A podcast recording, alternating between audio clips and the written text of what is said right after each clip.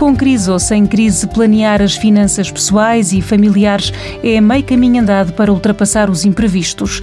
Elizabeth Pereira, responsável pela área de poupança e investimento do marketing de particulares do novo banco, nota que a melhor forma de antecipar os problemas é prevenir e criar um fundo de emergência. O planeamento financeiro é uma forma de delinearmos passo a passo uma rota que nos permita concretizar a vertente financeira dos nossos objetivos de vida. Num plano mais concreto, um planeamento financeiro ajuda-nos a controlar e a gerir os nossos rendimentos, as nossas despesas e os nossos investimentos, de forma a que o nosso património financeiro seja suficiente para alcançarmos determinados objetivos, como sejam a compra de um carro, a compra de uma casa, os estudos dos nossos filhos ou a saída da atual crise. Os principais benefícios de planearmos o nosso futuro financeiro são um aumento das nossas poupanças, o que nos permite gozar do melhor nível de vida, estar precavido para emergências como estas que vivemos, por exemplo, e assim alcançarmos a segurança financeira que todos ambicionamos.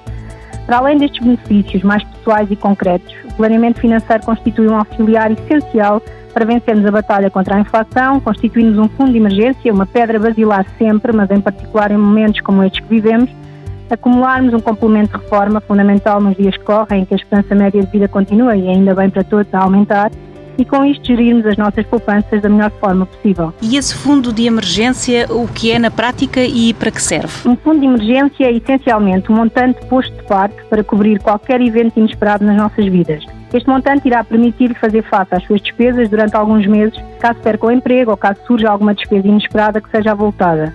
Devemos pensar no fundo de emergência como uma apólice de seguro, com a diferença de que em vez de estarmos a pagar prémios uma seguradora, estaremos a pôr de parte estes montantes para posterior utilização, quase como se fosse o nosso porquinho alheiro.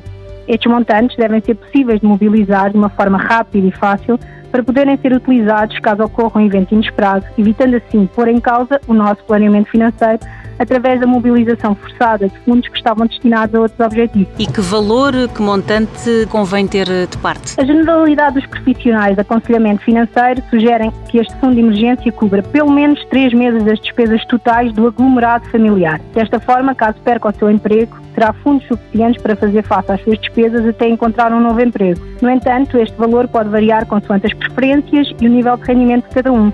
Em primeiro lugar, o que devemos é calcular quais são as nossas despesas mensais obrigatórias, como a prestação do crédito de habitação, a renda da casa, as contas de serviços como água eletricidade, créditos automóveis ou pessoais, etc. O fundo de emergência deverá ser suficiente para cobrir estas despesas durante no mínimo três meses, não mais.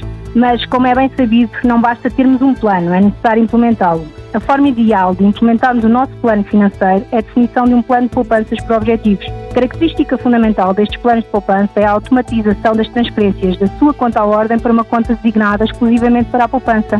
Para além de estarmos a pagar a nós próprios antes de pagar as nossas contas, um plano de poupança baseado em transferências automáticas permite-nos não só termos a disciplina necessária para pouparmos regularmente, bem como usufruir do maior motor de crescimento das nossas poupanças, a capitalização de juros. Questões que nos levam a estar abertos à informação. Um programa da TSF e do Novo Banco que dá respostas que abrem portas.